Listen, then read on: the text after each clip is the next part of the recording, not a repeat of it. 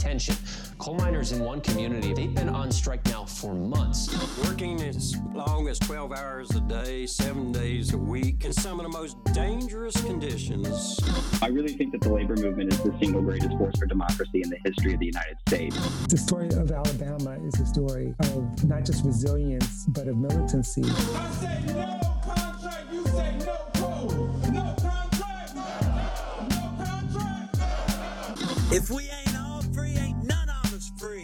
You're listening to Alabama's only union talk radio show, The Valley Labor Report, with Adam Keller and Jacob Morrison.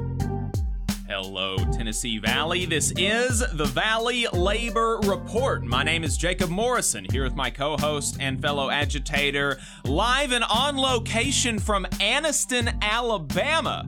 Adam Keller. I am broadcasting live online and on the radio from the heart of the Tennessee Valley, the Spice Radio studio in Huntsville, Alabama. While, like I said, Adam is live and on location in Anniston, Alabama. Going to be talking some more about that when we interview New Flyer workers from across the country about their union campaigns and contract wins. We are also going to be talking about the latest on the UAW issues, uh, Tesla and Toyota news. All that and more on today's program. If you want to be part of the show today, we've got a phone number and the line is open. You can call or text 844 899 TVLR.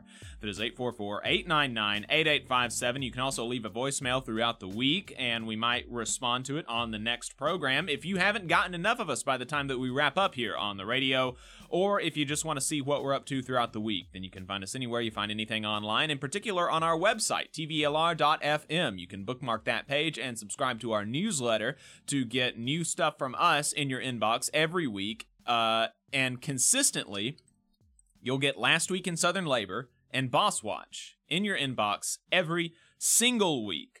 Uh, you can also find us, of course, on Facebook, Twitter, YouTube, TikTok, uh, and more places at the Valley Labor Report. Just a reminder your support helps us stay on the air. Our largest single source of funding comes directly from our listeners. So if you want to make a one time or recurring monthly donation, go to tvlr.fm slash donate.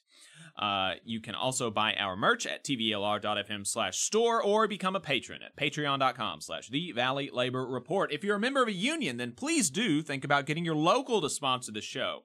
Uh, we could not do it without our union sponsors, and uh, you can reach out to us for more details on that.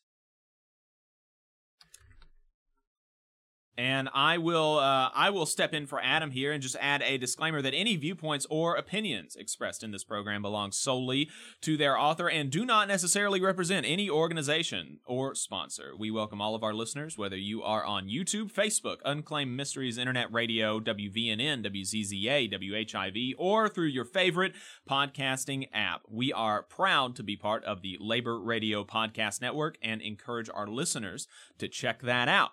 As y'all know, we're not media professionals by a long shot, just some diehard unionists who believe that Alabama and the South's labor movement and working class deserve a bigger platform. We're hoping this project can make a difference on that front, and we could not do it without you. We want to thank everybody for tuning in, whether you're a loyal fan or a first time listener, and appreciate uh, you spending some time with us. So, uh, first up, really quick announcement. The quick announcement is that next week, beginning on Friday at 9:30 a.m., we are going to be doing a 32-hour live stream, fundraising live stream, beginning at Friday, uh, beginning on Friday, 9:30 a.m. We're going to stream for 32 hours to raise money for striking workers in the South. Uh, we're going to be raising money for BCTGM members, bakery, confectionery, uh, bakery, confectionery, tobacco workers, and grain millers International Union Local 390G. Their members have been on strike in Memphis, Tennessee, at International Flavor uh, Fragrances and Flavors. They produce soy protein that is used in Nestle and Abbott products, among many other many other products. They have been on strike since June because their employer, amid record profits, record inflation, you know the drill. They came to the table asking for concessions, asking for cuts to their overtime benefits, and asking for the elimination of paid breaks. The elimination of paid breaks. And that's all on top of lackluster wage increases that do not meet inflation, which would mean real wage cuts. And so they've been on strike since June. We want to help support them. Uh, so we're raising money for them. 32 hour live stream. You're going to be able to donate at tvlr.fm slash strike fundraiser. That is tvlr.fm slash strike fundraiser. We are also raising money for the mighty, mighty UAW members on strike at Mack Trucks in Florida. They are on strike UAW members at Mack Trucks because uh, Mack has not produced a record contract among its record profits. They are seeking to increase the general wage in uh, the general wage raises uh, from the last offer and eliminate tiers among other things so we are going to be raising money uh, for those uh, uh, for those two groups of workers who are striking in the south mightily the Mack Trucks folks have been on strike for a little over a month now. I'm going to be raising money for them. We're going to be bringing on uh, several folks to um, talk to them, uh, hopefully, bring their audiences in to also raise money for us. Going to be talking to folks, including Sam Seder from the Majority Report. He's confirmed to be joining us on the stream. The folks from Left Reckoning, Matt Lech and David Griscom, going to be joining. Kim Kelly freelance labor journalist extraordinaire Barry Eidlin, a uh, labor history uh, labor historian. Former staffer for the uh, United Auto Workers, Bhaskar Sankara, president of The Nation magazine, Maximilian Alvarez, editor in chief of the Real News Network, among, of course, many others. Uh, we have 32 hours of content to fill, and reports from the picket line from the UAW and BCTGM. So you don't want to miss it. Uh, set your alarms. Give yourself a uh, set set uh, set a note in your calendar. Friday, November 10th at 9:30 a.m. We will begin a 32-hour live stream. tvlr.fm slash strike fundraiser. Uh, so so that's going to be happening next week. Looking forward to it. Let's go ahead and jump into Last Week in Southern Labor. Last Week in Southern Labor is a segment that we do every single week where we talk about what workers in the U.S. South and her colonies were up to. Uh, this week, ending on Friday, November the 3rd. In new election filings, we had 1,223 workers at Mancall's office cleaning service in uh, Puerto Rico filed for a union election with the Service Employees International Union, SEIU Local 1996. Uh, an additional 1,840 more maintenance workers, these with experts in San Juan, Puerto Rico, also filed for a union election with SEIU Local 1996. That's going to be a big win when SEIU uh, puts those W's up on the board. 11 workers for video marketing company Whiteboard Geeks in Chesterfield, Virginia, filed for a union election with the International Alliance of Theatrical and Stage Employees, IATSE, Local 839, the Animation Guild of IATSE. 41 workers at Right of Virginia, a traffic control company in Verona, Virginia, filed for a union election with the Laborers International Union of North America, LIUNA, Local 202. 20 workers at Starbucks in Durham, North Carolina, filed for a union election with Starbucks Workers United. 18 workers at Royals Hot Chicken in Louisville, Kentucky, filed for a union election with the United Food and Commercial Workers, UFCW, Local 227. 20 workers at Dr. Pepper Keurig in Knoxville, Tennessee, filed for a union election with the International Brotherhood of Teamsters, Local 519. We had two election withdrawals last week. The General Drivers, Warehousemen, and Helpers Local Union Number 89, a Teamsters affiliate, withdrew their interest in representing the 46 workers at UPS Centennial Hub in Louisville, Kentucky, after initially showing majority support for the union and the Teamsters Local 988 withdrew their petition for a union election to represent the 12 staffers at SEIU Texas in Houston, Texas. I tweeted about this yesterday because it seemed fishy to me, uh, withdrawing a petition for a union election for union staff. Uh, you know, typically when something like that happens, you that is the result of management retaliation. But this story had a much better end. It was uh, it was withdrawn because SEIU Texas reached a voluntary recognition agreement with the staffers. So they are now officially represented by the Teamsters Local 988. In election results, we had 20 workers at Starbucks in Farmers Branch, Texas, voting in favor of unionization with Starbucks Workers United 14 to 2. 17 workers at Rare Bird Coffee Roasters in Falls Church, Virginia, voted in favor of unionization with SEIU's Mid Atlantic Joint Board 11 to 4. Four workers at Panelmatic St. Louis in Earth City, Missouri, voted in favor of unionization with the International Brotherhood of Electrical Workers IBEW Local 1 3 to 1. Uh, 213 workers at Phoenix Paper Wickliffe in Wickliffe, Kentucky, voted against unionization with the United Steelworkers International Union, USW, uh, 57 to 146. That is not a good result. 45 workers at Transdev in Lorton, Virginia, voted in favor of ousting their old union, the Office and Professional Employees International Union, OPEIU, in favor of a new independent union, the Independent Supervisors Union. 20 votes for the independent union, two votes for OPEIU, and one vote for no union at all. When we announced this filing, friend of the show Chris Townsend sent us some background information, and apparently this is a small unit that really should be part of the Amalgamated Transit Union, which represents hundreds of other Transdev employees. But at the time that these workers wanted to unionize, ATIU didn't want to organize them, so OPEIU did. Uh, but since they are a smaller unit, Transdev would try to pick them off and get the OPEIU unit to accept a concessionary contract and try to force the Amalgamated Transit Union into a similar agreement. And so now OPEIU has been raided multiple times in this shop with backing from company attorneys, and Chris had been able to help OPEIU stave off a raid in the past. Uh, but with Chris out of the picture at ATU, no longer uh, in an official role there, and not having been asked for support, this new independent union won the election, and Chris suspects foul play from the company. A lot of drama for a small unit of workers, but we'll keep y'all updated as we know more. And for everyone else, Chris asked us to send along this message Don't get decertified. Call Chris Townsend today. Settlements, grievances, and unfair labor practices. The National Labor Relations Board uh, General Counsel is prosecuting DHL for unfair labor practice charges after completing an independent investigation prompted by the Teamsters International Union. The amended complaint includes allegations that DHL has surveyed surveilled workers discussing the union off the job site and interfered with efforts by DHL ramp and tug workers to unionize. Despite this interference, the ramp and tug workers voted overwhelmingly in April to join Teamsters Local 100.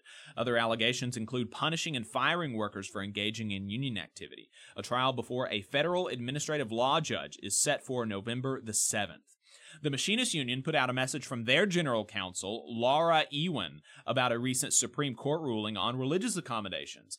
The uh, message from the general counsel stems from a, uh, or the Supreme Court case stems from a letter carrier who was denied Sundays off uh, an accommodation that he requested for his religious practices. Previously, under the law, employers were able to deny religious accommodations if they created more than a quote de minimis hardship, which is obviously sounds like a low bar. And the Supreme Court in this case ruled unanimously that this bar was too low and that employers will now have to accommodate religious employees unless they could prove an undue hardship.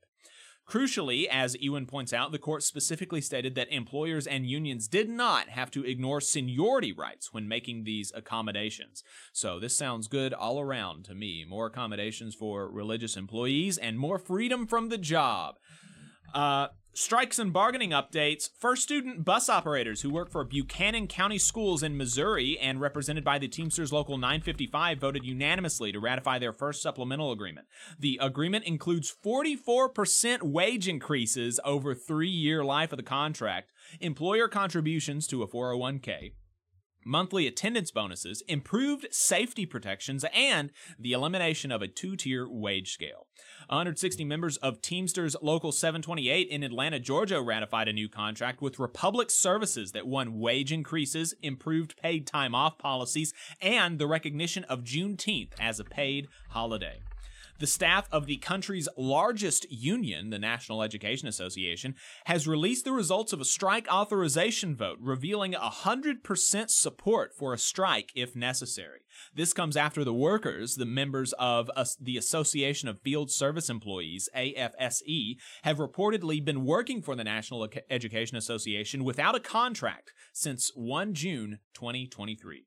Arby's workers in Kansas, Missouri marched on the uh, marched on the boss and delivered a petition signed by a majority of the workers there calling for better pay, benefits, and working conditions, including a $5 an hour wage increase and paid time off and parental leave.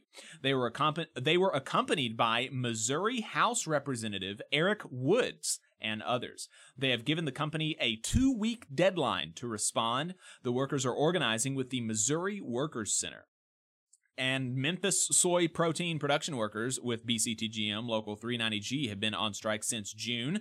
Uh, and like I said, next week we're going to be doing a 32 hour live stream to raise money for them. Uh, the UAW has a tentative agreement at each of the big three automakers with huge gains, including a 25% general wage increase over the life of the contract, ending tiers, bringing back COLA, and getting Stellantis to reopen a closed plant. Uh, that's what I call a job creator, folks, and that was the union, not the company. There's a lot more, but this is big news uh, that is already having ramifications across the country and the industry, including right here in Alabama, where non union Toyota announced immediate raises of 9.2% and a cut in the progression from eight years to four years immediately after the UAW announced their contracts. These are big improvements, and non union workers who want to get the rest of the gains that UAW members saw should unionize. 4,000 UAW members at Mack Trucks continue their strike, and Shangri- as do Shangri-La dispensary workers with UFCW Local 655 in Columbia, Missouri, and Three Brothers Coffee workers with UFCW Local 1995 in Nashville. In policy, politics, and legislation, the Teamsters International Union has invited all declared presidential candidates to attend a town hall with rank and file members. I'm looking forward to that. Hopefully, it will be televised. After Alabama kicked 22,000 people off of Medicaid in June, they kicked off another 28,000 in July, new data shows. Atmore News publisher and co owner Sherry Digmon and Don Fletcher, a reporter at the outlet, were arrested last week for allegedly printing grand jury secrets stemming from an Escambia County District Attorney's Office investigation into federal COVID 19 funds that were possibly improperly paid to seven former Escambia school, County school system employees. Jimmy Williams, General President of the International Union of Painters and Allied Trades, released a statement on Twitter regarding the situation in Gaza and Israel, saying in part, a conflict of this magnitude cannot be fixed by bombs and bullets. The IUPAT is proud to join the labor movement across the globe in calling for an immediate end to hostilities and de escalation of tensions across the region. International Paper will permanently close its containerboard mill in Orange, Texas. It will also permanently end production at two of its pulp machines the number 20 machine in Riegelwood, North Carolina, and the number 4 machine in Pensacola, Florida. This will reduce production by 1.2 million tons annually and will result in 900 United Steelworkers jobs being lost. In internal union affairs, Olympia, Washington based Thurston Lewis Mason Central Labor Council voted unanimously to pass a resolution stating that the Labor Council, quote, opposes in principle any union involvement in the production or transportation of weapons destined for Israel, and encouraged the National AFL CIO to, quote, publicly support and end an immediate ceasefire and equal rights for Palestinians and Israelis. The National AFL CIO rebuked the council and sent a note to all principal and secondary officers of state federations and labor councils, pointing to the policy that states that only the National Federation has the authority to create positions on issues of national or international importance. And uh, that's going to be it for that segment this week. Appreciate everybody tuning in. We're going to go to a break. And when we return, we're going to be talking to a panel of New Flyer workers nationwide about union efforts at the, co- at the company and their contracts. Stay right here, folks. You're listening to the Valley Labor Report. Benefit Architects has proudly supported union members and union made products for over 35 years. If you are a federal employee and an AFGE member, you're eligible for hundreds of dollars in money saving benefits, including group life insurance, dental insurance, and AFLAC insurance. Additionally, if you're a union member but don't work for the federal government, you can still qualify for several of these money saving policies. So give Tate Hure a call at 256 215 6769 for details and to enroll. Again, that is Tate Hure at 256 215 6769. In Alabama, more than 200,000 of our friends and family members are living without health care coverage. Often, folks can't stay healthy enough even to keep their jobs. We can fix this. It's time for us to find a way to close the health care coverage gap so that people can remain at work. Let's make this a priority. Let's close this gap and cover Alabama. To learn more and how you can help, visit coveralabama.org. The attorneys at Maples, Tucker, and Jacobs have stood with the working people of Alabama for over 40 years, providing skilled legal representation for your workplace injury claims. When you are injured on the job, it can be a scary time. The attorneys at Maples, Tucker, and Jacobs have the experience to guide you through the process to make sure that you and your family are properly taken care of and your rights are protected. If you need help, call the attorneys at Maples, Tucker, and Jacobs at 855 617 9333 or visit online at www.mtnj.com. No representation is made that the quality of legal services provided is greater than the quality of legal services provided by other law firms. Support for the Valley Labor Report comes from the International Federation of Professional and Technical Engineers Union. Learn more by visiting www.ifpte.org. Attention union members, membership organizations, podcasters, or anyone with a payment processing need. The future is here, and your organization needs to be prepared by working with Unionly. With Unionly, your union or organization can take payments on a mobile device, eliminating processing fees, giving you a better price than other payment processing methods, while at the same time supporting a union friendly business with a specialized skill set to meet your needs. Your members will thank you when they pay their dues at their convenience without waiting in line to deposit cash or check. Start preparing for the future today by calling 206 595 8631 or visiting unionly.io. Are you looking for a better future, a career that can have you set for life, and to be a part of something that's bigger than yourself? If you are, then consider a skilled trades apprenticeship with the International Union of Painters and Allied Trades.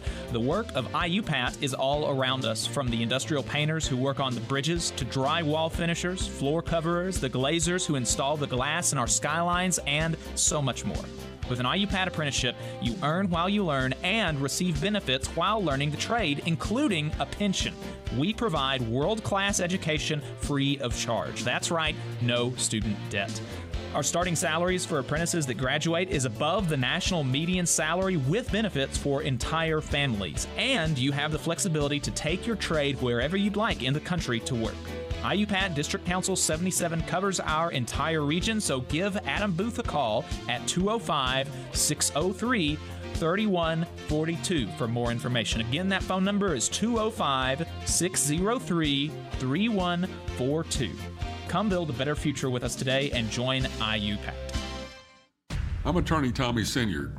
When you've been injured and need help, you need a lawyer who's with you. Sinyard Law. You need attorneys always available to take care of you. Sinyard Law. And keep you in the loop. It's your case. You need to know what's happening. Sinyard Law. And never a charge to meet with us to evaluate your case. Sinyard Law. A new firm, but an old name. One that will stay with you every step of the way. Sinyard Law. The name with proven results. Support for this program is provided by the International Association for Machinists and Aerospace Workers, Local Lodge 44 in Decatur, Alabama. Learn more at iamaw44.org. Come all you poor workers, good news to you I'll tell. How the good old union has come in here to dwell. Labor creates all wealth. All wealth should go to labor, and you are listening to the Valley Labor Report. My name is Jacob Morrison. My co host is Adam Keller. We appreciate you listening and appreciate everybody tuning in, including Joe and Mel on Facebook. Thanks for tuning in as always. We have a bunch of people on YouTube, about 30 folks watching, and 20 likes. So let's get those numbers up. We have infinite content in the chat. Uh, asking if we talked about the pharmacy walkouts last week. Indeed, indeed, we did. Bingo Bango says, Morning from Local 728. Good morning. Vonda, president of the Nashville Labor Council, says, Hello, siblings. Hello. Um, appreciate it. Infinite Content says uh, I can talk to the Serfs in the Humanist Report uh, to support the stream. Yeah, uh, that would be great. Uh, I've already been in contact with Majority Report folks, but I don't have I don't really talk to the Serfs or the Human Humanist Report. So yeah, uh, would be happy to have them if you can get them on the stream. Strom two dollar super chat solidarity from South Carolina. Thank you very much. Um, so I mentioned at the top of the show that Adam is live and on location in Anniston, Alabama, and we're going to talk about why that is right now. So, New Flyer is a Canadian based multinational and the largest electric bus manufacturer in North America. They have plants across the United States, including in Minnesota, Kentucky, and right here in Alabama, in Anniston. New Flyer workers have been organizing with the Industrial Department of the Communication Workers of America, IUE CWA, and we're excited to have a panel this morning of workers and organizers from this active union campaign. As Alabama's only union talk radio program, we here at the Valley Labor Report strive to uplift the labor movement and working people in the South, and we hope that this interview educates folks not just about this campaign, but about how and why workers are organizing in general, including right here in the South. So, um, Adam, talk to us about uh, what you're what you're doing down there in Anniston, and uh, introduce the panel for us. Hey y'all, uh, it's a pleasure to be here in Anniston. Uh, really appreciate the the opportunity to talk with folks from New Flyer across the country and talk with, more importantly, workers who are on the move, uh, workers who are organizing. And so I am here in Anniston uh, with Will Hunt, who is a worker here at New Flyer Anniston. Also, I'm here with Genesis, who is an organizer with CWA, uh, and we'll be speaking a little bit more in a second. Uh, and then Jacob, if you want to uh, let's go around, uh, maybe uh, let's see, Brenda, if you want to introduce yourself real quick, and then we'll we'll go to Bob, and then Dion, and then uh, Jacob. I think has a question for us. Yep. Hi, my name is Brenda Yates. I work at the Shepherdsville plant. I live in Bardstown.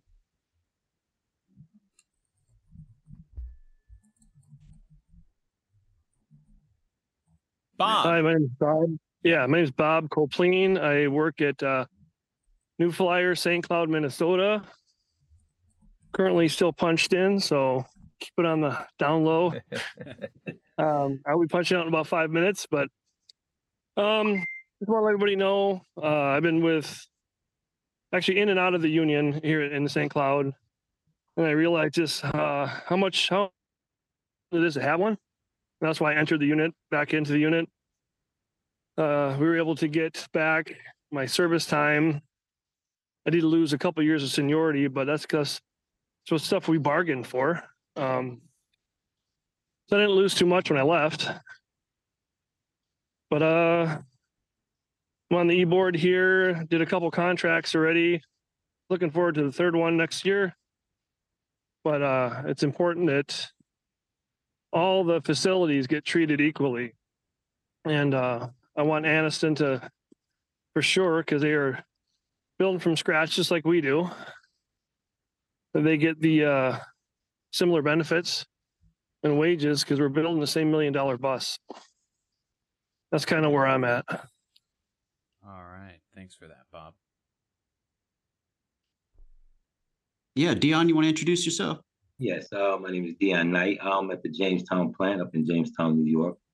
Uh, fairly new to the union, so hoping everything works out. It's just not an easy job right now. Yep. Right. Absolutely. Absolutely. Uh, well, thanks again to everyone for joining this morning. Uh, I'm going to start here in Anniston with a question for Genesis. Uh, and we're going to ask what is a neutrality agreement? And is there one at New Flyer? How does this work? How does this help? Um, there is there is there, there is currently a new neutrality agreement at New Flyer in Anniston, and basically this agreement um pretty much is simply an agreement that allows workers to form their union without fear and all parties involved are neutral throughout the whole process. So workers are able to, you know, form their union without retaliations um, from the employer. So that's that's basically what this neutrality agreement is is for. Awesome. And and something that I wanted to get into, you know, there obviously there's a neutrality agreement here, but we know typically companies often are anti-union, right? We know that a lot of times companies fight union drives really hard. Um, and so I, am curious, you know, I'll start with you, Genesis, and then we can go, you know, around the panel and just why are companies so anti-union like that? Um, well, we all know um, every employee at non-union jobs, the employer holds all the power. So they are able to come up with the guidelines and the work schedules. They are able to um, set their own guidelines and um, expectations, including like working hours, wages, um, how the working schedule looks.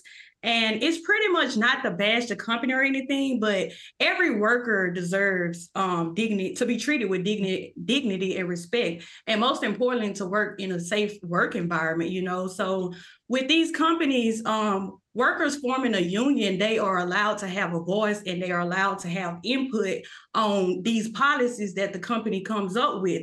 So every employer don't want to lose that power. They don't want the workers to have a say so within those policies and those guidelines and whatever else they come up with. They want to have all the decision making um, to themselves, you know. So that's like the big I would say that's the main reason why some companies are anti-union and they fight back when workers are trying to form their union because they don't want all the decision making taken away from them.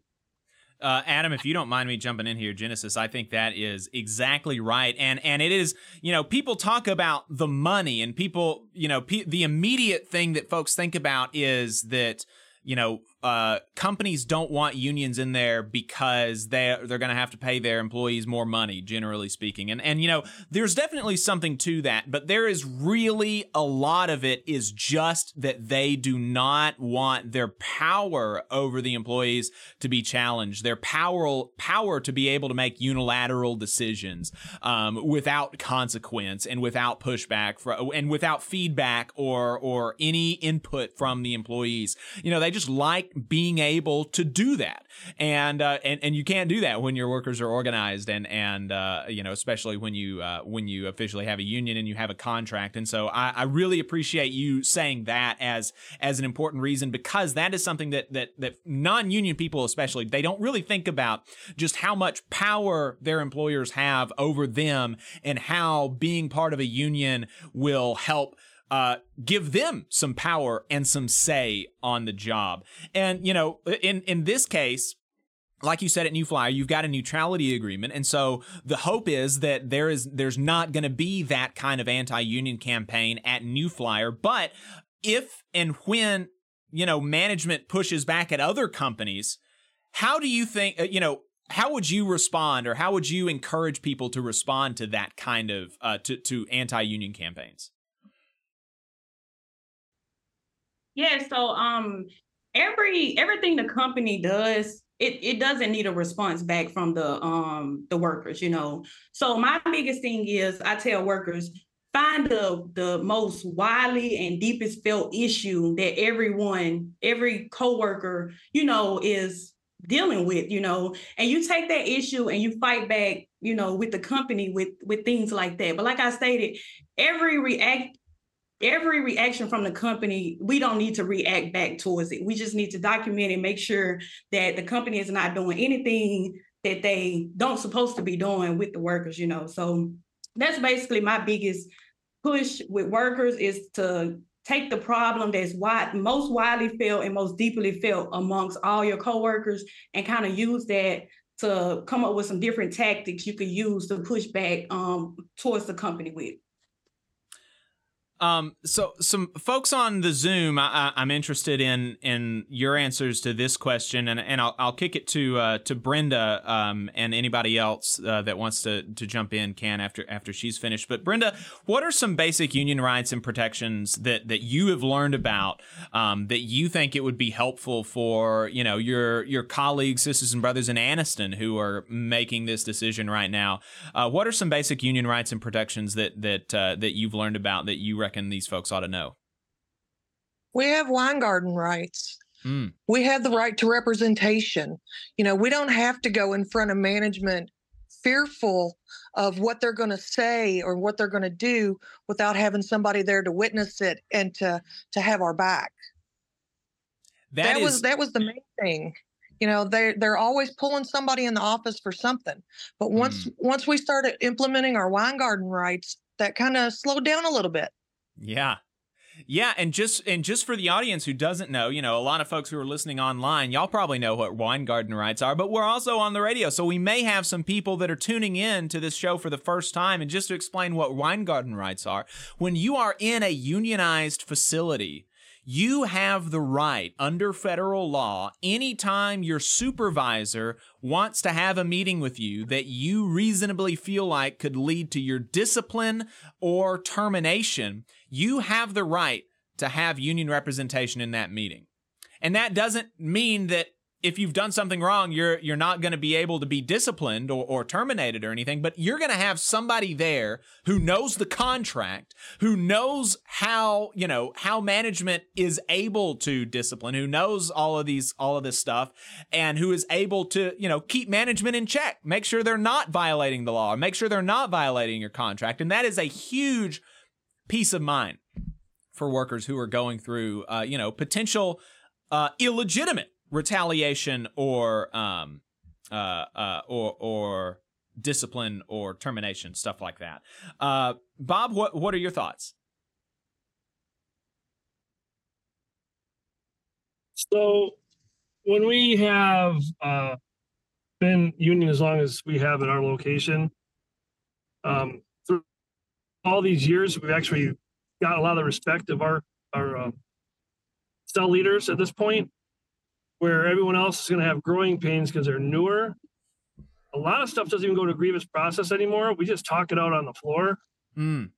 and we use that contract as this is your number one, and we all have to abide by it. Most cases, they don't uh, they don't fight that. Um, every once in a while, somebody above that, someone could be like superintendent, someone above them that doesn't even know what's going on on the floor. We'll be like, well, bring that guy in. We got to get him written up. Right. And then in that case, then you know you go through the process of the investigations or whatever. Um, in most cases, they find out they're wrong, and then we end up winning. And when we win, it's like it's a big win because we usually get people like uh, personal day, personal time, uh, you know, personal couple hours off. So if they were wrong to say two hours of overtime when they shouldn't have been even on the list, we fight to get back two hours of their life. So two hours of personal time is a win. But uh, at this point in St. Cloud, things work out pretty well when we just talk it out on the floor before we even get to the grievance process or whatever. Yeah, yeah. Uh, Dion, what about you? What what are some basic union rights and protections that that, that you think that folks down in Anniston and fo- folks in Anniston and, and folks anywhere who are who are uh, not in a union environment uh, ought to know about? Well, I agree with um Brenda. Um, the protection of having somebody in meetings with you when they call you in. I've been when the union started. Uh, I got called in for smaller things. They had a problem with me working out during my breaks, uh, doing push-ups and things. They said it was a safety issue, but um, I expressed myself during an open meeting when I shouldn't. But when they called me in the back, they came with all three bosses, and I kind of felt more attacked. You know, I'm looking and there's nobody there to have my back in, and I, I appreciate the fact that now that at least somebody else there to agree with me or disagree with me, but it's nice to have somebody in the room with you when um you're under the gun. Right. Uh, Will, you know, I, I I know that this is the first. I believe this is the first public announcement of the union campaign at Anniston, uh, at, at New Flyer in Anniston. But um, y'all have been working inside of the plant for weeks, maybe months now. I'm, I'm not totally sure. Educating people about this kind of stuff. How do you do you do you feel like this information that that you know all all of your uh, you know coworkers at New Flyer across the country are talking about? Do you feel like this information has kind of uh, you know uh, reached a lot of your coworkers down in Anniston? Uh, yeah, yeah. I think uh, we we've been trying really hard to make sure that everyone's as educated as possible in the plant. Um, we just want to dispel any fear people would have. So we've been trying really hard to make sure everyone knows rights, what you can and can't do, everything. So mm. The pulse down there for it is all really good now. People are really, really supportive of all of it because of that. That's great. That's great to hear. And and and you know, we're, we're talking about we're talking about union, and for those just tuning in on the radio, you're listening to the Valley Labor Report. We've got a panel of New Flyer workers nationwide, including New Flyer workers who are forming a union in Anniston, Alabama right now, talking about the, the unionization process and, and collective bargaining and, and contracts and stuff like that. And talking about that, you know, people think that the union, the union, is like a third party. And so in this case, they would think that the IUE CWA is a separate entity that is coming in and you're going to, you know, you're going to vote the union in. And it's this this third party that's going to do stuff on your behalf. But we know as union members and as union organizers that this is this is not really the case. That that workers are organizing themselves and workers are the union. And and staying engaged is important to to to forming and maintaining a strong and fighting union. You know, uh, Bob, can you talk to us about the importance of that?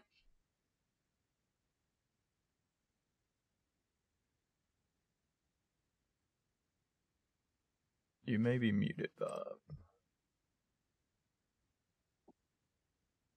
Is Bob muted? I, I think he's so. muted. Bob, I think you're talking and you are muted. There we go. I think we're starting to hear you there.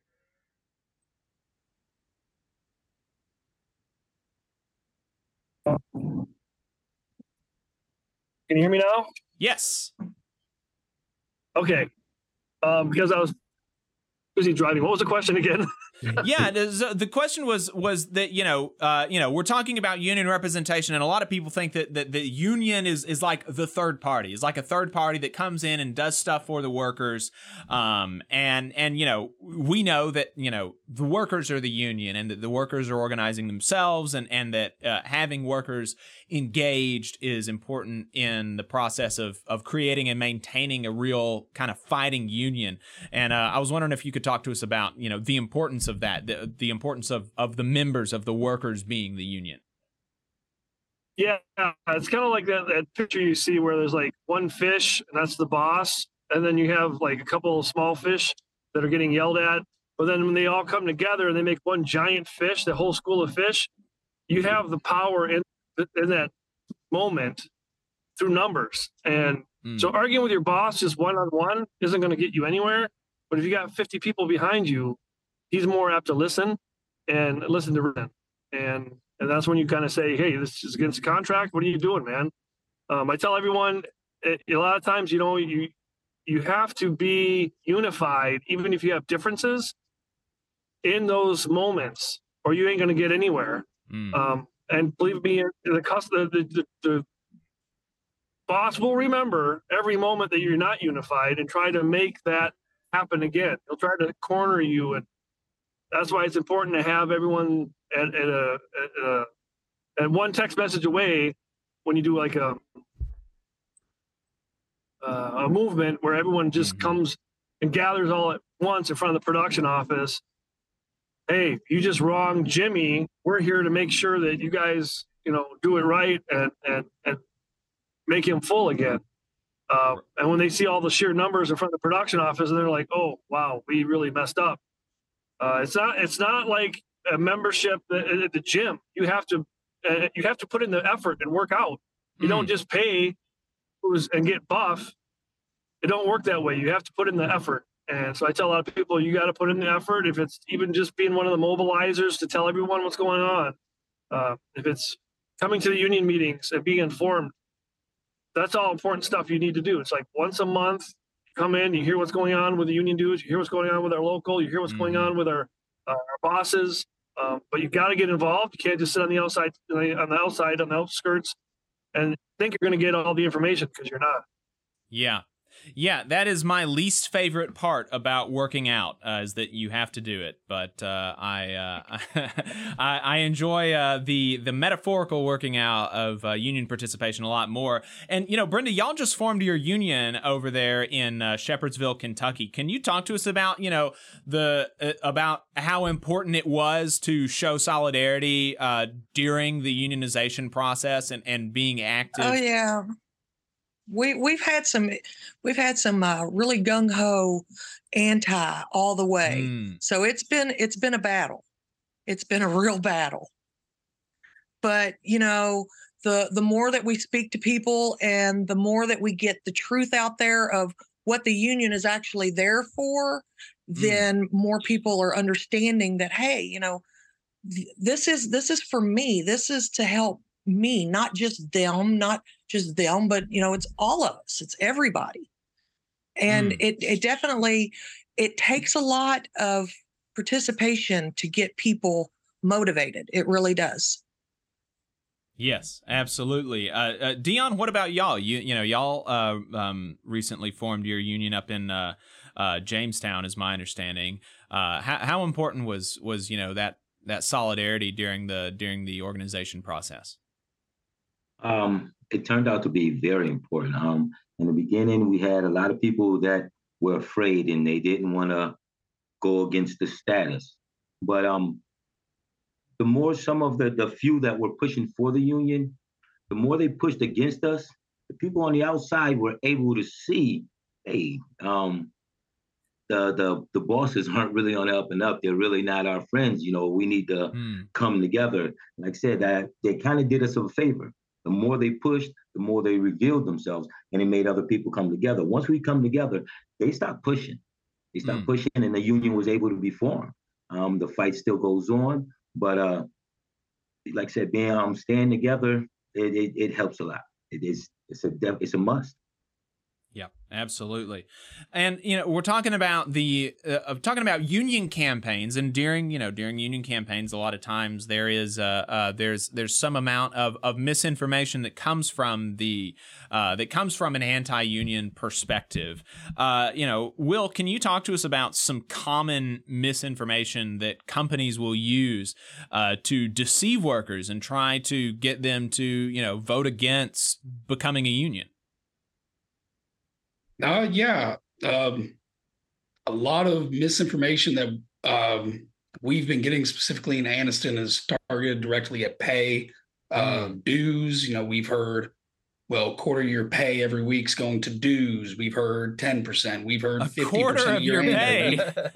exactly. Wow. Yeah. We, we have heard absurd things. Um, we've heard that, hey, every dime you give, you know, we're, we're in Anniston, Alabama. People's bringing politics into it. It's it's a lot of misconceptions. Um, they're just really trying to hit where uh, people around here would be most concerned. So definitely the money and the politics is what we've been hearing a lot here in Anniston. Um, yeah, so just it's yeah. been mainly the money. Yeah, well, uh, so I want to talk. We're, we're going to talk about.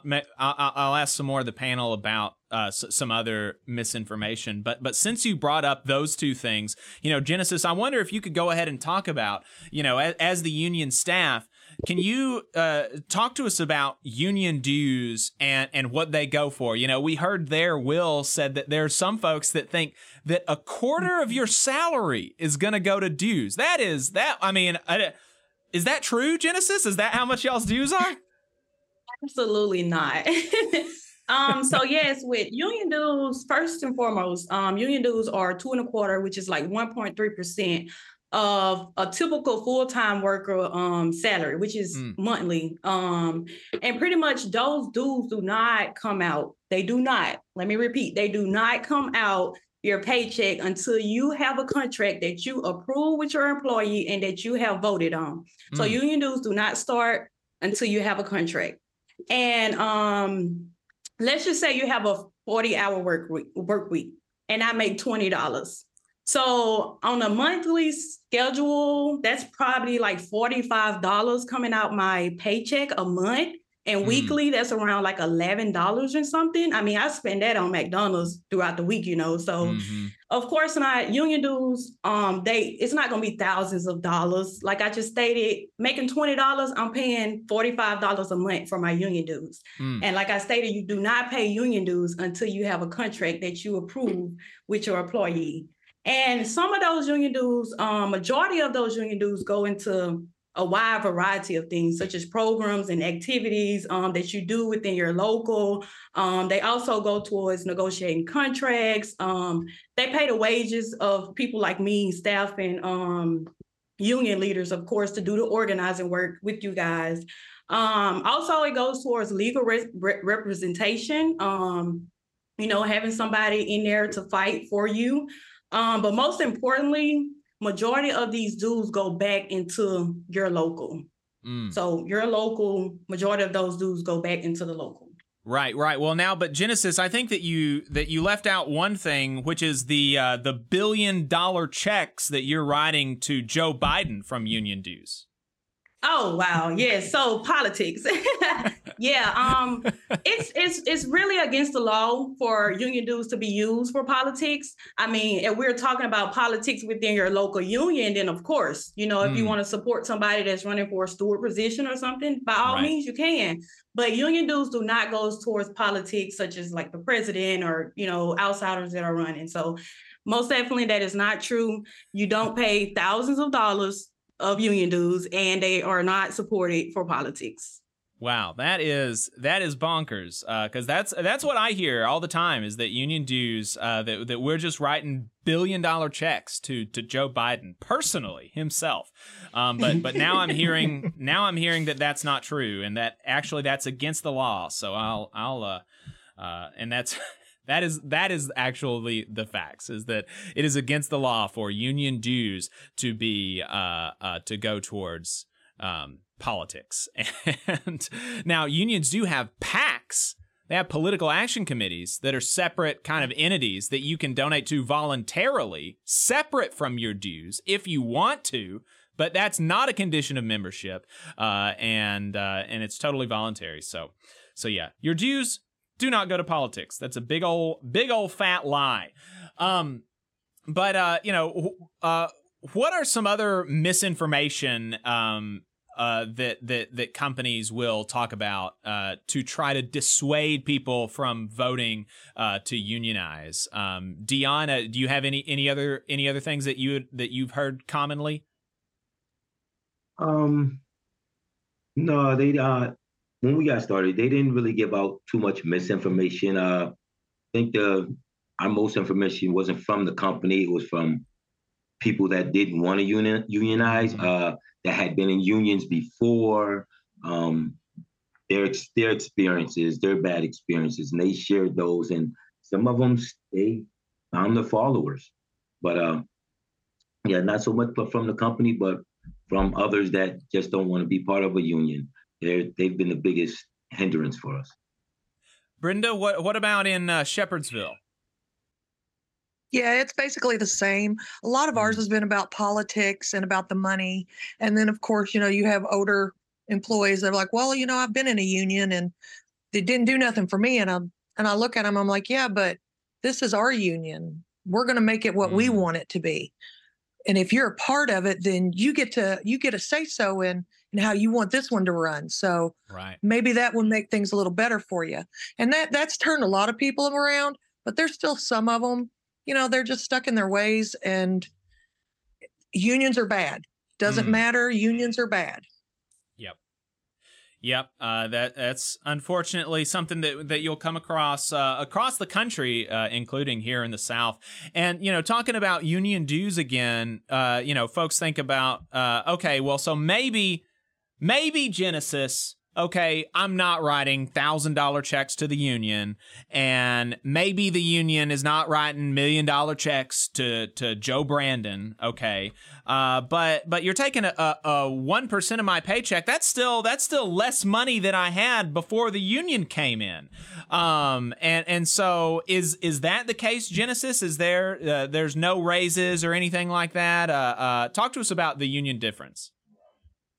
Yeah, so pretty much um that would be the case, you know, if of course you're not a, a unionized job, but um, most companies are either unionized or not unionized. And that determines um how the company, you know, create policies and working conditions. And I will honestly say with a unionized workplace, um, you are able, workers are able to have a voice and a say so within those policies. So they sit down with the company to create these guidelines and these um, policies together. But in a non-unionized factory, there's no say so from workers. Whatever the company write, whatever the company comes up with, that's that that's what it's going to be. And the workers don't have a voice to say anything. And the company is allowed to make changes throughout the year to that policy. Um, and you know, and that that's what a lot of workers are faced with. Um, companies are just, you know, targeting certain people with certain things, showing favoritism and things of that sort. And that's why workers fight to form a union to have a voice to stop things like that and stop the company from having so much power to make policies and guidelines that better fit them as an employer instead of helping the employees have a better work life, a better work environment, um, better pay, better benefits, whatever the case may be that the workers are fighting for. So that's pretty much like the biggest union difference um, with employers, whether you're non-union or unionized. Um, like I stated, non-union, there's no say so. Unionized, you have a right to sit with with the big dogs and make those guidelines and those policies and whatever you want to, you know, negotiate to put in your contract. You're able to have that voice to do that, being at a unionized workplace. Right. And and in particular, you know, when folks are thinking about dues, union contracts are going to typically almost always come with with rather large pay raises. Union workers make on average 14 to 20% more than non-union uh, uh, than non-union workers. And that doesn't even count all of the other benefits you know the in, improved healthcare plans retirement plans time off all of that just in wages 10 to 14% more. And so that alone you're getting 10 times back just in wages typically 10 times back uh, uh, compared to what what you pay in dues and and just to kind of illustrate that you know brenda um, y'all recently won a raise over in shepherdsville can you talk to us about that Um, yeah, every year that I've been there, I've been there four years. Every year they have given out a cost of living assessment raise, you know, the COLA. Mm. Well, once we started our contract, then all of a sudden that, well, we never gave out cost of living raises. Hmm. We've just done wage assessments. That's all we've done.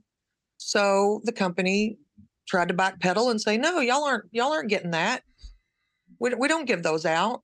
Mm. But yet it seemed awful funny that everybody in the cell got their raises because they weren't union eligible.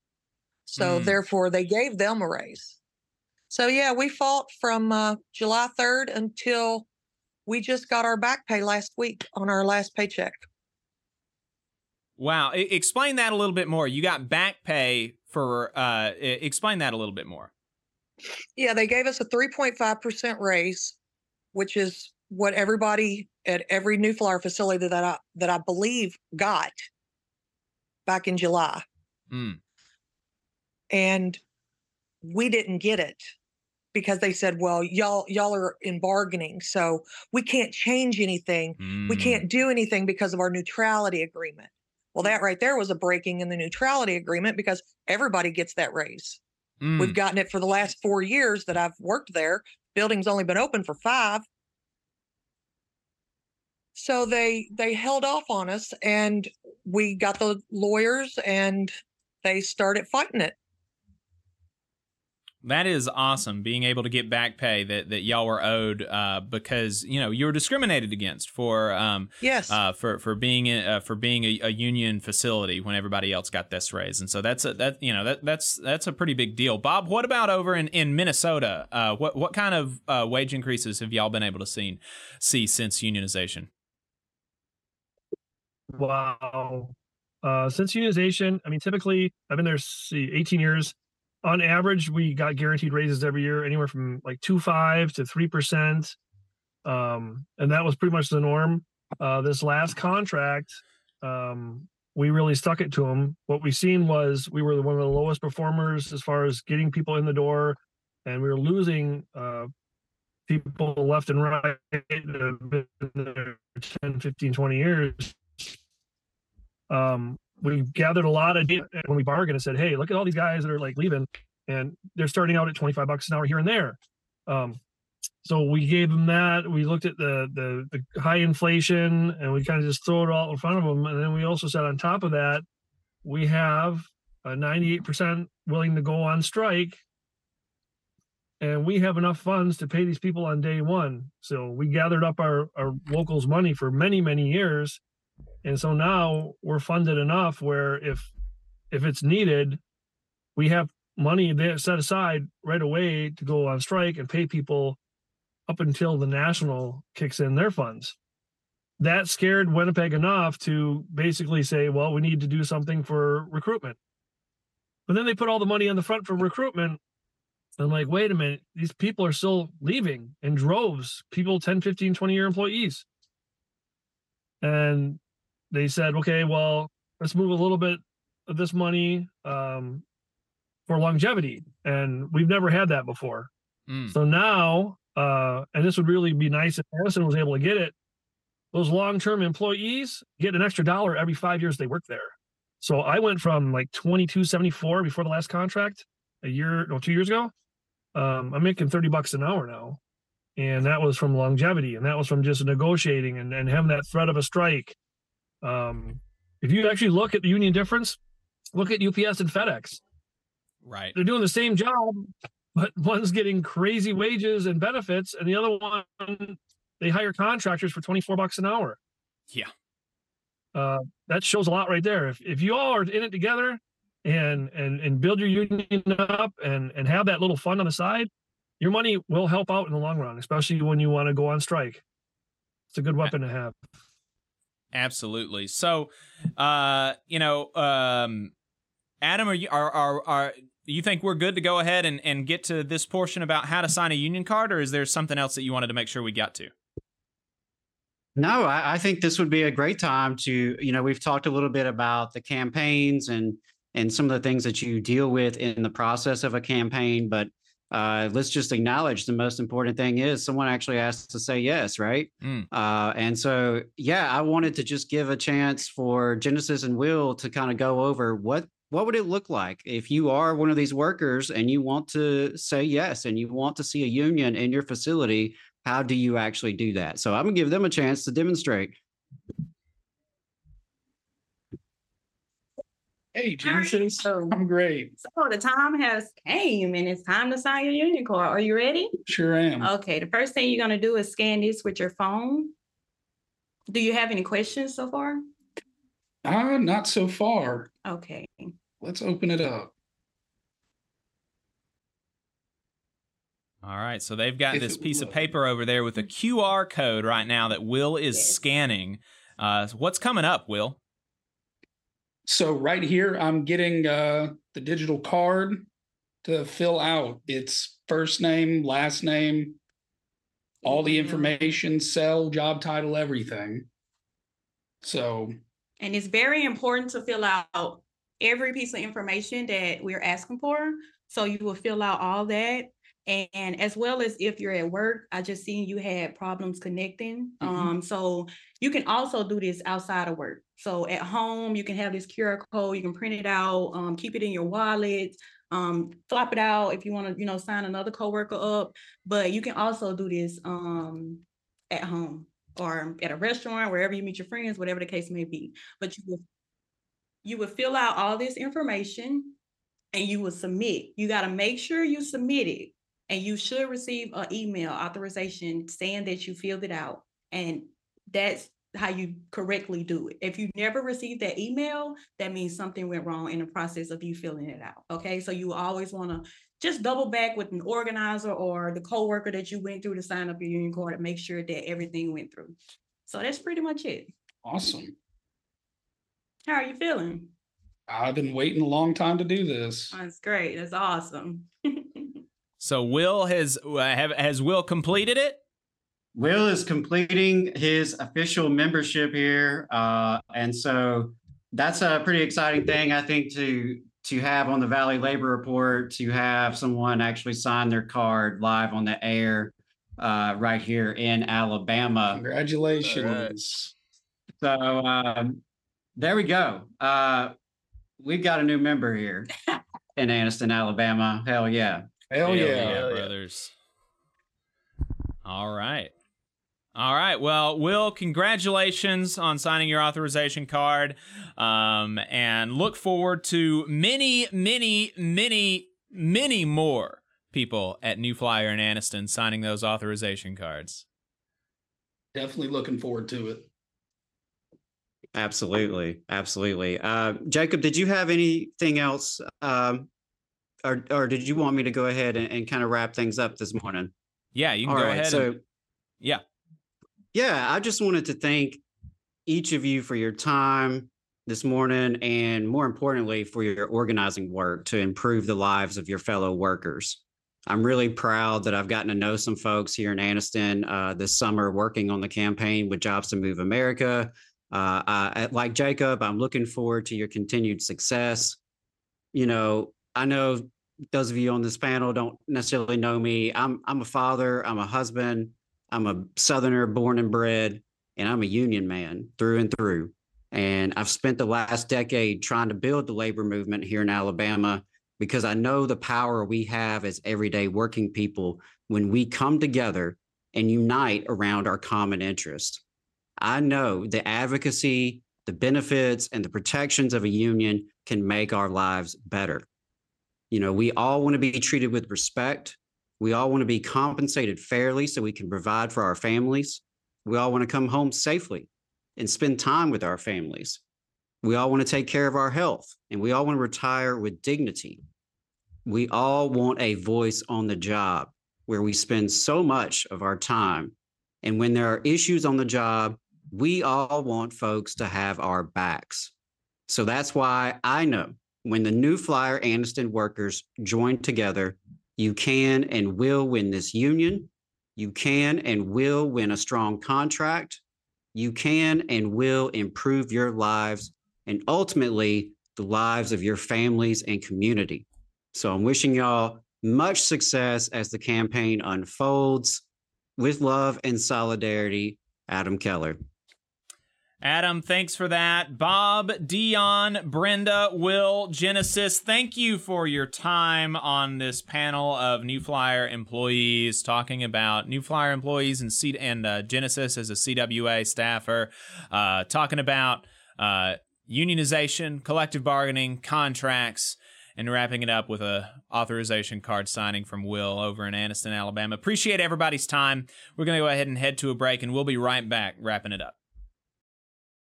In Alabama, more than 200,000 of our friends and neighbors are living without health care coverage. Often, folks can't stay healthy enough to keep their jobs. We need to fix this. Let's close the health care coverage gap. To learn more, visit coveralabama.org.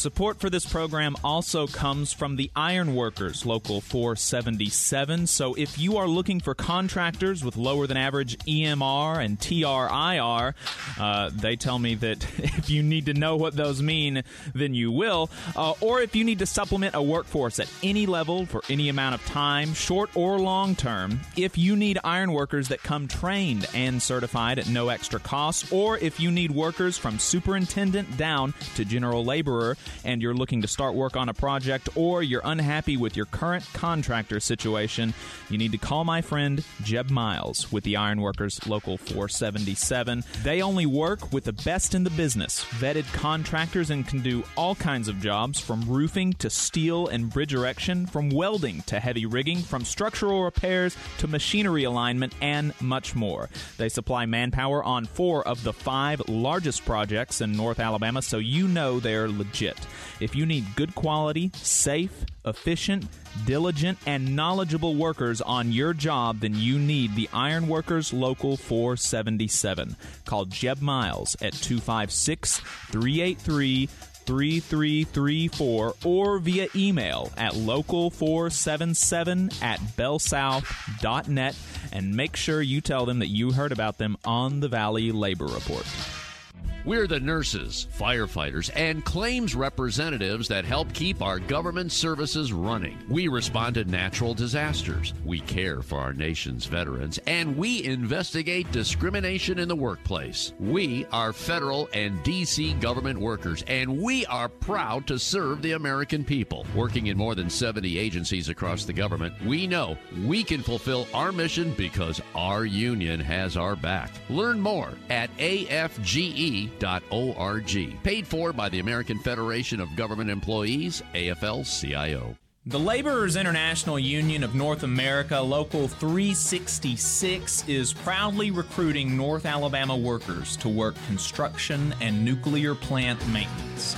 If you're interested, please contact Donna at their training center to start the process. That phone number is 256 415 7452. Again, that phone number is 256 415 7452. No experience is needed. Free training is offered, but you must be able to pass a background check and a drug test. Local hiring that grows our community with good paying jobs that have benefits is their mission. Live better, work union, Local 366, feel the power.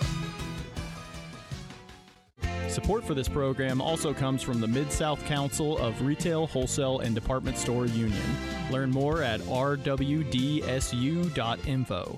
I'm attorney Tommy Sinyard. When you've been injured and need help, you need a lawyer who's with you. Sinyard Law. You need attorneys always available to take care of you. Sinyard Law. And keep you in the loop. It's your case. You need to know what's happening. Sinyard Law. And never a charge to meet with us to evaluate your case. Sinyard Law. A new firm, but an old name. One that will stay with you every step of the way. Sinyard Law. The name with proven results. As labor union members, we face our share of challenges in the workplace. But today, I want to talk about a different kind of challenge the climate crisis. We've all seen the fury of Mother Nature, the storms that can turn lives upside down in an instant. That's why Hometown Action is launching our climate protection project.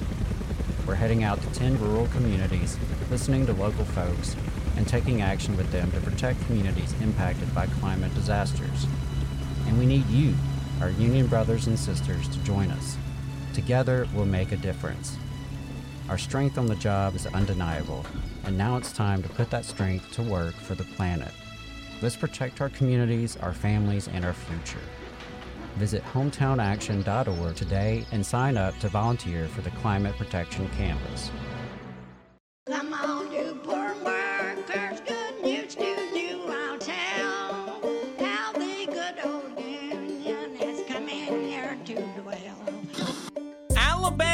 Only union talk radio show. This is the Valley Labor Report. My name is Jacob Morrison, uh, broadcasting from the Spice Radio studio in Huntsville, Alabama. We just wrapped up a panel of new flyer workers from across the country uh, talking about unions, their union campaigns, collective bargaining, and their contracts. Really appreciated their time. We had a lot of conversation in the chat. Uh, appreciate everybody tuning in. We've got about 40 people watching us on YouTube now and only 26 likes. Let's hit the like button, subscribe to the channel if you haven't already. Uh, on YouTube, Redness says, Thank you, Valley Labor, from the Teamsters for a Democratic Union convention in Chicago. Very cool that we've got listeners up there. Jared says, Good morning from Local 27 IFPTE, the union representing NASA employees in Huntsville. Appreciate that.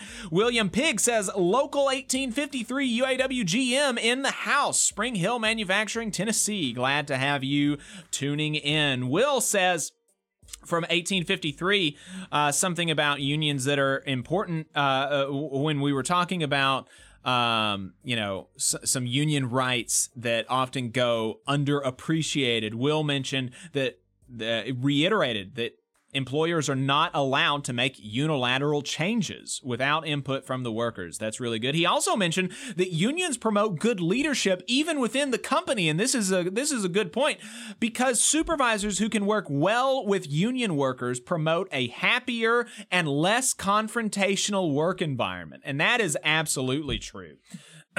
so uh, that that's a good um, uh, that that's a good point. Will uh, continues. They've forgotten how uh, the lead men and women that threats uh, that that threats are not necessary if you if you've got good leaders. And unions promote leaders even within the company. So that's uh that's great. On the dues question, Free American 2020 said, "My boss never cared how much money I gave to charity, that I hunted, that I had a boat." That's a good. Um, that's really. That's a good contribution there talking about you know bosses are always saying oh you'll spend so much in dues if you have a union but they're never concerned about how much money you donate to your church or how much money you spend on hunting all that kind of stuff. Um so really appreciate that. Uh, local Iron Poppy says on YouTube, joining or forming a union is the most patriotic thing to support the United States of America, especially at this point in our history. Uh, agree with that. Eric Williams, uh, talking about the misinformation, says that that sounds like Aerojet Rocketdyne in Huntsville, Alabama. You y'all will remember our reporting on that campaign. Uh, ended in a loss for the union, unfortunately. Um, and Eric was one of the employees leading the campaign, so we appreciate that. Uh, Notary says, "Oh crap, QR codes for organizing. Man, it's been a minute. Notary may be uh, older fellow, uh, not used to not used to QR codes for organizing, but indeed, unions have go- come a long way." Uh, our Longhorn says, "Go Will, we support New Flyer workers." Indeed, absolutely. Uh, really happy about that. Jared, uh, president of local IFPTE, says, "Congratulations on signing your union card." Uh, Will uh, talks about union dues. I'm UAWGM, and our dues are a pittance compared to what we get from them. And to illustrate that, he said, My insurance premium are paid by the company. Uh, and last year, for a single person, that was $15,000 a year. That is 15 times higher than my union dues for that entire year. That paid insurance premiums was negotiated by my union, not because my company gives a flying crap about me or the membership. Uh, and that is, uh, that's absolutely the case. Um, LU local 6645 GM. Thank you for tuning in, LU. Really appreciate it. Had also some good conversation on the fa- in the Facebook chat. Oh. I was just about to mention that. Yeah. Yeah. Hayden says, Good morning, everybody, especially to our new and future union siblings at New Flyer. Indeed. Este says, Union does make sure uh, workers' voices are heard. Yep, yep, yep. That's really important. Mel says, reiterates that the dues money comes back tenfold in wages and benefits. I think probably it's more than that, actually. Um, Greg says, Good morning and hello to all my union brothers and sisters. Um, uh, yeah, yeah, yeah. Good stuff. Uh, Greg says, I think the importance of workplace safety has gone largely ignored. Organized labor has been the reason for industrial investments in workplace safety. And that's another uh, really important thing that we have talked about. Uh, but you can never talk about too much that union workplaces are significantly and measurably safer. Measurably safer than non union workplaces. Less fatalities, less injuries. Really good stuff. So, appreciate all of those contributions in the chat.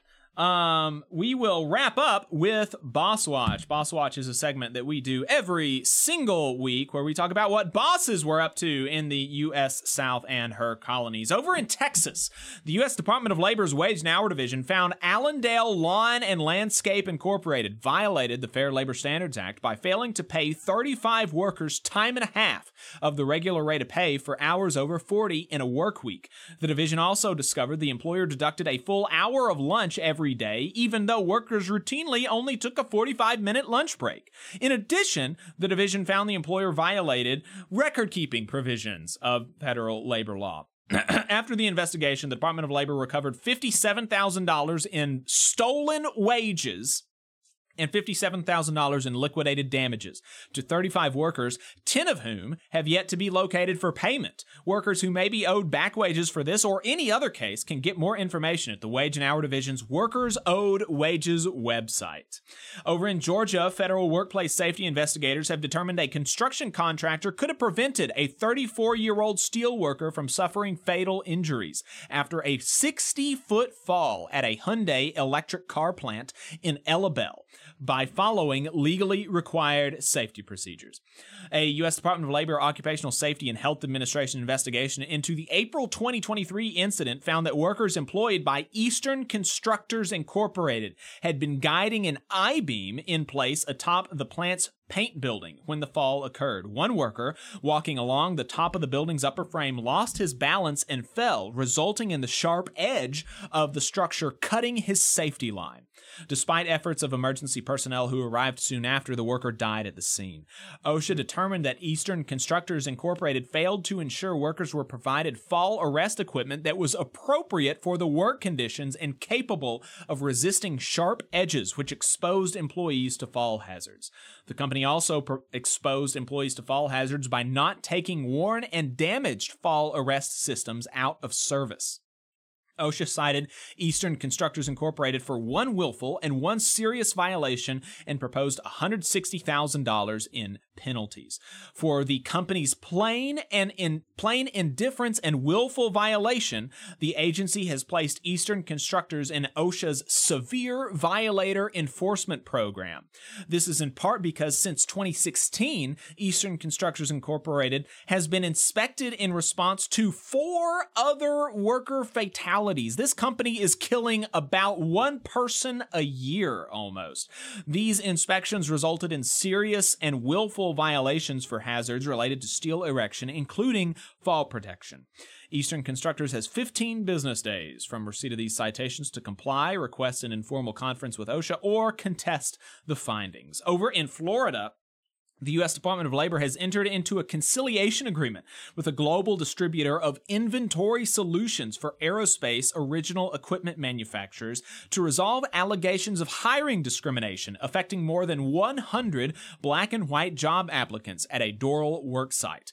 The agreement follows a routine compliance review by the department's Office of Federal Contract Compliance Programs that found from October from August 23, 2016 to August 23, 2018, KLX Incorporated allegedly discriminated against 113 black and 16 white applicants for material handler 1 positions. The agency determined the actions violated executive orders, which forbids federal contractors from discriminating in employment. To resolve the allegations, Boeing Distribution Services, which acquired KLX in October of 2018 and did not own KLX during the time frame reviewed, entered into an early resolution conciliation agreement in which the employer will pay $400,000 in back wages and interest to the affected job applicants, ensure its selection process, personnel practices, and hiring policies are free from discrimination, and make certain its record keeping methods meet legal requirements. Boeing will also offer jobs to 11 black and white affected applicants as positions become available. Uh, and we have several dishonorable mentions this month. And remember, for everything that we talk about during Boss Watch, these are only instances in which the bosses have been caught. And we can obviously imagine that uh, bosses are not caught a significant portion of the time because for them to be caught, somebody would have to go to the authorities and report them, generally speaking. And the people who would be most likely to know about the law breaking by employers are the employees who rightfully fear retaliation much of the time. So, in dishonorable mentions, the U.S. Department of Labor's Wage and Hour Division investigators found the owner of a Madison, Tennessee subway restaurant kept a portion of the employees' earned credit card tips illegally. Investigators also learned that J and Krupa Incorporated, which owned the subway franchise, employed two minor aged employees, but failed to have records that verified their birth dates. The division recovered $16,000 in back wages and liquidated damages for 24 workers. Kentucky furniture manufacturer National Office Furniture Incorporated has entered into an agreement with the U.S. Department of Labor in which the employer will pay $132,000 in back wages and interest to 201 applicants for product assembly positions to resolve alleged hiring discrimination at its Danville location. U.S. Department of Labor Wage and Hour Division investigators found that the operator of four Louisville, Kentucky coffee shops permitted two managers to take a portion of servers' tips. The Department of Labor recovered $72,000 for 34 workers. On August 9th of 2023, the U.S. Department of Labor's Occupational Safety and Health Administration finished an investigation that found Braden Roofing willfully exposed employees to fall hazards by allowing them to work on a 10-foot high roof without fall protection at a Jacksonville worksite. The agency also cited the company with a serious violation for not making sure that ladder rails extended above the roof's upper landing surface. The agency proposed penalties of $72,000. The U.S. Department of Labor announced last week that its Mine Safety and Health Administration completed impact inspections at nine mines in seven states in September of 2023, issuing 123 violations. Of the 123 violations identified by MSHA in September, 17 were evaluated as serious and significant. So that is going to be it for the show today. We appreciate everybody tuning in. Just a reminder, we've got a whole second half of the program where we're going to go another hour and a half. We're going to be talking about what happened with the UAW, the latest updates on the UAW situation. And then after we finish those updates, we're going to have a conservative radio host join us, Michael Yaffe. Those of you who are listening on WVNN will recognize him. He is going to come to us and explain why it is bad, actually, that UAW members at big three locations across the country and non union Toyota workers right here in Alabama got a wage increase, among other benefits, with these contract negotiations. I'm sure he will have very, very convincing arguments and may turn me into an anti union activist. So if you want to see that conversation, find us on YouTube and Facebook. The Valley Labor Report, and we'll be talking to Michael Yaffe here soon. Um, we have uh, Labor Notes want to mention that they do a series of online trainings every single month. Labornotes.org slash events is where you can find what they've got going on. Assertive grievance handling. They have a workshop on assertive grievance handling on November 15th. Um, that is really good. What to do when your union breaks your heart is going to be on November 7th. Like I said, you can find out more at labornotes.org slash events. Alabama Arise is going to have a People's Town Hall on Tuesday, November 14th from 5.30 to 7 p.m. at the downtown Huntsville Library. The Southern Worker School is going to have uh, is going to take place on November 10th and tw- 10th to 12th, hosted by the Southern Workers Assembly in Charlotte, North Carolina. Check out our interview last week to learn more about that. The Green Party of Madison County is going to hold its November meeting on the evening of November 8th at the North Huntsville Public Library. Adam will be the guest speaker to talk about labor and the environment. Today, Saturday, November 4th, the Huntsville chapter of Citizens Climate Lobby will host a watch party at the South Huntsville Public Library from 11 to 4. Folks will be tuning in to the fall virtual conference called Grassroots Rising leveling up in the climate fight. Alabama's going to be on America's Workforce Radio on Tuesday. Check that out. And don't forget our weekly series Shop Talk airing online Thursday mornings. With that, like I said, we've got a great overtime lined up for you. Find us online, Facebook, YouTube, The Valley Labor Report. If you don't find us online, we'll see you next week.